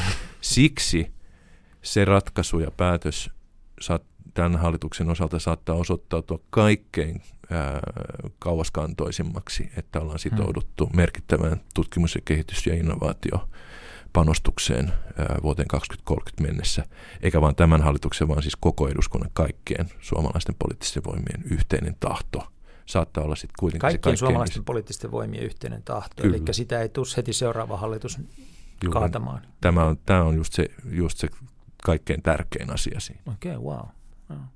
Puhutaan loppuun vielä parista teknologiasta hiukan, joita me ollaan sivuttu tässä. Ja niin kuin ensimmäinen olisi, olisi Web3, se sivuaa mun mielestä meidän keskustelu tarinan kerronnasta. Ja se keskust, sivuaa ehdottomasti meidän keskustelun luottamuksesta. Sä määrittelet web, tai puhut Web 3.0 aika lailla, ja mä määrittelet sen kai ennen kaikkea niin kuin metaversumiajatuksen kautta. Sitten on sen kanssa niin kuin ihmisillä on hämmennystä sen suhteen, että mitä se Web3 on, koska sitten toiset taas määrittelee sen nimenomaan sen kautta, että se tulee olemaan niin kuin blockchainin päälle rakentuva tämmöinen avoin verkko, jossa nykymuotoinen monopolisaatio ei olisi mahdollista. Ja äh, mä oikeastaan viittaisin tähän jälkimmäiseen, en niinkään siihen metaversumiin, vaan se, että äh, mä suhtaudun itse aika varautuneesti siihen ajatukseen, että se Web3 voisi olla sellainen niin kuin, hajautettu, ää, tuota, ei monopolistinen, ei oligopolistinen kuvio, jona sitä kovasti tarinallistetaan, kun niin kuin historiallisesti, siis muisto on niin selvästi muistaa itse, minkälaisena niin kuin internet lanseerattiin Kyllä. meille ja minkälaisina me nähtiin sen mahdollisuudet ja niin edelleen. Ja, ja kukaan meistä ei mm. pystynyt näkemään, että mitä siitä tuli. Mm. Niin ö, oletko sä missään määrin optimisti Web3 suhteen? Saattaako se olla parannus nykytilaan ja mahdollisesti mitä kautta se olisi? Riippuu päivästä. Okei, okay, niin aloitetaan tässä... hyvästä päivästä. Hyvänä niin, päivänä. Niin sanoit, niin tota, lasi voi olla puoli tyhjä tai puoli täysi. Eli kun viittasit siihen, että, että tähän Web 1.0, siihen niin kuin villiin maailmaan silloin 90-luvun lopulla, jolloin oli niin kuin paljon sitä ideologista ajattelua, että tämä nimenomaan on tällainen niin kuin anarkistinen... Korvaa instituutiot. Korvaa instituutiot ja, ja itse asiassa kyseenalaistaa tekijänoikeudet niin kuin isosti. Oli mm. piratismia ja niin edelleen niin kuin vahvasti ja sellainen, sellainen tota, niin kuin vahva äh, hajautuksen ja, ja tällaisen, tällaisen niin kuin melkein hippimäisen hmm. niin kuin vapauden ajatus, joka sitten varsin nopeasti korporatisoitui. Ja nyt olemme tilanteessa, jossa Web 2 on sitten niin kuin melko lailla näiden isojen korporaatioiden hallussa. Jolloin tämän asian voidaan niin kuin ajatella nyt kahta kautta. Eli kun on kuitenkin se Web 3.0 ajatus mm. lähtee siitä, että, että äh, minkälainen olisi yhteiskunta, joka, joka rakentuu näiden äh, datamaailman ikään kuin instituutioiden varaan. Minkälaisia ne voisi olla, millä tavalla ne voisivat korvata näitä fyysisiä instituutioita. Mm ää, minkälaisia esimerkiksi pankit voisivat olla tai minkälaista valuutta voisi olla, minkälaista ää, sopimus juridiikka voisi olla, lainsäädäntö voisi olla. Se on kiinnostava ja kiehtova, kiehtova tapa ajatella asioita. Eli siis lohkoketjut korvaisivat niin kuin miljoonien asianajajien niin kuin, mm. ää, leipätyön ja tällainen hajautettu, ää, hajautettu virtuaalivaluuttajärjestelmä voisi sitten korvata niin kuin luottamusjärjestelmänä sitten niin kuin nykyistä, nykyistä sitten ää, ikään kuin talous, talous- ja rahoitusjärjestelmää. Ää, uskonko siihen, niin todellakin riippuu siitä, että mikä viikonpäivä on niin kuin kyseessä, koska on olemassa niin kuin vahvoja näyttöjä siitä, että mikään ei sinänsä estä sitä keskittymästä. Hmm. Mikään ei estä sitä. Esimerkiksi kun nyt katsottiin tätä virtuaalivaluuttojen niin kuin mahalaskua, Joo. Ää, kryptovaluuttojen mahalaskua, ää, niin, niin silloin kysymys kuuluu, että et, et, et onko viime kädessä kuitenkin niin, että nämä olemassa olevat valtioinstituutiot ovat ne takeet, joilla tämmöinen ikään kuin pelailu on mahdollista? Vai onko näytettävissä, että ne takeet on niin kuin olemassa jollakin tavalla näiden valtiollisten ja keskuspankkiinstituutioiden ulkopuolella? Hmm. Ää, ajatus siitä, että, että tämä voitaisiin niin kuin korvata, on sekin jossain määrin libertaarinen ja jos niin kuin siis valtion vastainen. Ajatuksena on paljolti se, että, tota, no, että se valtio saa aikaan niin paljon pahaa ja keskuspankit niin paljon pahaa, että, niin kuin, että että aidosti vapaus voi toteutua vain niiden ulkopuolella. Ää, se on niin kuin, ää, jossain, jossain määrin niin kuin tällaisen niin kuin ajattelun niin kuin läpitunkemaa. Ja siinä on mun mielestä tietysti ää, se huolestuttava juttu, että tuntuu, että ihmiset elävät jo niin kuin täyttä häkää sellaisessa maailmassa unohtaen, että Web 1.0 on vielä joiltain miljardeilta maapallon asukkailta mm. jo vielä saavuttamatta. Mm. Kun mä itse ajattelen niin, että me eletään hyvin samantyyppisessä, tilan, samantyyppisessä tilanteessa kuin aikoinaan silloin dotcom boomin romahtamisen hetkellä, että näytti, että eihän tästä internetistä ole mihinkään ja tämä on ihan niin kuin suuri pyramidihuijaus kaikki, mutta että sitten juuri niille raunioille rakentui se valtava teollisuus, joka meidän keskuudessa on tällä hetkellä. Mä kyllä suhtaudun blockchainiin samalla tavalla. Mä ajattelen, että, että me ei ole vielä nähty, mihin se pystyy ja mihin sitä tullaan käyttämään. Mm. Uh, eli siinä on niin kuin suuri lupaus, että sitten tulee jotain. Se, että tuleeko siitä semmoinen hajautettu maailma, mm. jona sitä kuvataan, niin mä en ainakaan vielä ostanut sitä tarinaa. Niin, ei, ei siis ole olemassa, kun kuitenkin meillä on edelleen ö, olemassa oleva rahoitusjärjestelmä, mm. jossa käytetään ihan oikeaa, oikeaa rahaa eikä vain niin kuin erilaisia tokeneita – niin kysymys kuuluu, että, että mikä estää isojen, isot, isoja pelureita keskittämästä itselleen niin kuin merkittäviä osia tästä kokonaisuudesta. Ei mikään mun hmm. mielestä. Ää, ne kryptopörssit ja kryptopankit, jotka on tässä kaatuneet, niin tota, ne asiakasvarat sitten keskittyy entistä isommille pelureille. Ihan hmm. täysin mahdollisesti näin. Yeah. Eli kirjast... ei ole mitään sellaista taetta, että, tota, että se monopolistuminen ei tässä niin kuin edelleenkin olisi voimissa. Joo. Tekisi mieli jatkaa tuosta hiukan, mutta ei jatketa, kun, kun tuota, pitää päästä maalinkin jossain vaiheessa. Vielä yksi teknologia, johon sä sel, oot selvästi tehnyt jonkunmoisen syväsukelluksen tuossa matkan varrella, niin on tekoäly. Ja minua kiinnostaisi kuulla oikeastaan sun henkilökohtainen olo sen tekoälyn suhteen, kun sä kuitenkin olet kirjoittaja ja luova ihminen. Ja nyt ihan viimeisen vuoden aikana, no vähän pidemmän ajan, mutta kuitenkin meistä erityisesti kirjoittavat ihmiset on säikähtänyt viimeisen vuoden aikana, kun, kun tekoäly on tullut niille tonteille, joilla me kirjoittavat ihmiset kuviteltiin olevamme ylivoimaisia. Millä, mi, miten niin kuin kirjailija teatterin tekijä, luova ihminen Timo Harakka, niin millä mielellä hän seuraa tekoälyn edistysloikkia? No musta se tekoälyn äh, ikään kuin potentiaali on jos varsinainen potentiaali ja sitten siihen liittyvät esimerkiksi niin kuin eettiset kysymykset on vähän toisaalla isosti kuin siinä, että miten meille luovan – luovan työn niin kuin tekijöille tässä niin kuin mahtaa ikään kuin ammatillisesti käydä. Mutta äh, vastauksena kysymykseen, niin äh, itse en ole osannut olla kauhean huolissani siitä, koska ei mm. tekoäly olisi osannut tuota kirjaa kirjoittaa. Ainakin siinä olisi paljon virheitä, Joo, äh, mun syntymäpäivän juhlissa tota, naapurini Henri Palmqvist oli sitten mennyt kysymään tekoälyltä hmm. tietoja niin kuin syntymäpäivä sankarista. Ja, ja tota noin, niin tekoälyn mukaan olen SDPn puheenjohtaja ja valtiovarainministeri. Joo. Joten jonkun verran siinä on vielä niin kuin kumpaako pitäisi nyt sitten korjata todellisuutta vai tekoälyä, mutta jonkun verran tässä on niin kuin vielä, vielä niin kuin tekemistä sen osalta. Mutta vakavasti puhuen, niin ää, ei musta se, se on vain automatisaation seuraava askel. Hmm. Me ollaan koko ajan nähty se, että tota, ensiksi ää, nämä teolliset työpaikat siirtyivät joltain osin niin kuin Kiinaan ja, ja Aasiaan – koska siellä tota, pystyttiin niin kuin samaan suoritukseen huomattavasti halvemmalla ja vastaavasti teolliset työpaikat alkoi sitten taas länsimaissa vähentyä sitten robotisaation takia. Sitten ää, palveluammatit siirtyi aika lailla myöskin niin kuin kielimuuria ja lukuun ottamatta niin kuin myöskin halpatyömaihin. Mm. Jolloin ihan looginen ajatus on sitten se, että, niin kuin, että taidekin automatisoituu tavalla tai toisella. Nyt kysymys on sitten se, että mikä on tietysti ollut jo koko modernisaation ajan se peruskysymys, että mikä on autenttista ja mikä ei ole autenttista. Mm-hmm. Ja siihen ei ole ihan helppo antaa, antaa vastauksia jo, jo nykyäänkään tai jo useimpina vuosina sen, use, useina vuosikymmenen sen jälkeen, mm-hmm. kun Marcel Duchamp toi taidennäyttelyyn pisuaari.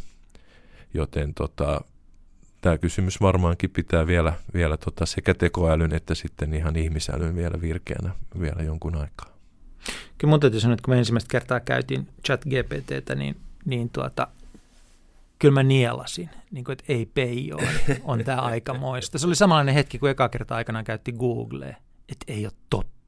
Joo. Että se meni noin nopeasti. Niin tässä Joo. oli sellainen, että kun mä pyysin sitä kirjoittamaan yhden lehdistötiedotteen, ja se oli ihan melkein oikein. Joo. Ja mä olin niin kuin, että ei ole totta. Tuo on mielenkiintoinen juttu, koska tämä voi olla ihan käänteen tekevä hetki, tämä chat GPTn tota, lanseeraus niin kuin maailmanlaajuisesti. Et itsehän tässä kirjaa, datakapitalismikirjaa kirjoittaessani, niin käytössäni oli, oli sen saman äh, ikään kuin äh, aineiston Hmm. ikään kuin kuvallinen versio oli tämä DAL-E ja DAL-E 2, joka sitten tuottaa niitä omia omia tota, kuvallisia ää, representaatioitaan sitten siitä, siitä tota, miljardien, miljardien syötteiden maailmasta. Ja, ja siihen liittyvät ikään kuin eettiset ja ää, ongelmat, jotka, jotka ei ole ihan vähäisiä. Joo. Ää, niin, ää, niin ei ollut käytössä vielä, vielä, vielä tätä, tätä kokonaisuutta, mutta kyllä mä uskoisin, että se on se silmiä avaava hetki koko, koko läntiselle maailmalle ollut, ollut huomata se, että mihin kaikkeen tekoäly jo pystyy. Sitten on semmoinen niin eksistentiaalinen ulottuvuus tässä kaikessa, että se tarina, jota itse on kuunnellut koko elämänsä, on se, että, että pikkuhiljaa kun päästään tarpeeksi pitkälle, niin sitten koneet hoitaa, hoitaa kaiken muun, mutta me ihmiset ollaan yhteisöllisiä ja harrastetaan taiteita. Et se on niin kuin sitten se korkein askel, jolle me päästään, ja nyt sitten alkaa näyttää siltä, että tämän niin kuin yhteisöllisyyden hoitaa algoritmit ja pian sen taiteenkin. Että. Niin, jääkö meillä nyt korkeammaksi tehtäväksi olla tekoälyjen yleisöjä? Ilmeisesti. Hitsi kun tekisi mieli jatkaa, mutta me ei kauheasti enää jatketa. Mä kysyn tähän loppuun sulta ne kolme kysymystä, jotka tässä ohjelmassa aina asiantuntijalta kysytään. Eli nyt me ollaan puhuttu sun kirjasta. Älä mainitse sitä. Mainitse joku toinen semmoinen kirja, jonka sun mielestä mahdollisimman monen pitäisi lukea.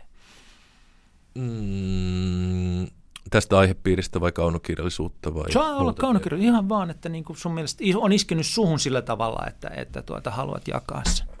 No totta kai siis VG Sebaldin koko tuotanto on sellainen, joka, joka kuuluu yleissivistykseen. Viimeisimpänä ehkä Saturnuksen renkaat, joka on ehkä tuoreen, tuoreen lukukokemus siitä, että kuinka joku kävelymatka voi herättää ihmisessä niin, kuin niin äh, valtavia assosiaatioita, niin kuin, mm. äh, sanoisinko intergalaktisesti. Juha Hurmen Tiutau Tilhi on jatkoa hänen niin kuin mainiolle Suomen kulttuurihistorian niin kuin mm. erittelylleen, joka on myöskin kuuluu, kuuluu ehdottomasti. Hän on pelastanut itse asiassa niin kuin paljon niin kuin suomalaisen niin kuin kirjallisen kulttuurin niin kuin, niin kuin, o, historiaa ihan totaaliselta unohdukselta. Mm. Näin uskallan ehkä sanoa. Nämä nyt tulee ensimmäisenä mieleen. Tähän oman kirjan aihepiiriin niin kuin liittyy tietysti tota, Viktor Mayer Schönberger, joka on proffa, joka, tämän, joka tästä big datasta alkoi intoilla silloin kymmenisen vuotta sitten, kirjoitti ää, ikään kuin perusteoksen juuri nimeltään Big Data. Ja nyt hänellä on huomattavasti kriittisempi ja varautuneempi ja vähän pelokkaampikin suhtautuminen mm. juuri siihen, että, että, tota, että sitä datan ää, saatavuutta rajoitetaan tavalla, joka estää 80 prosenttia maailman datasta olemaan hyödy, olla hyödyntämättä. Ja silloin Access Rules, joka on hänen uusin kirjansa, on sitten ehkä hiukan pessimistisempi kuvaus tästä Access Rules on kyllä otsikkona jo ihan älyttömän hyvä. Mm-hmm. Joo. Se.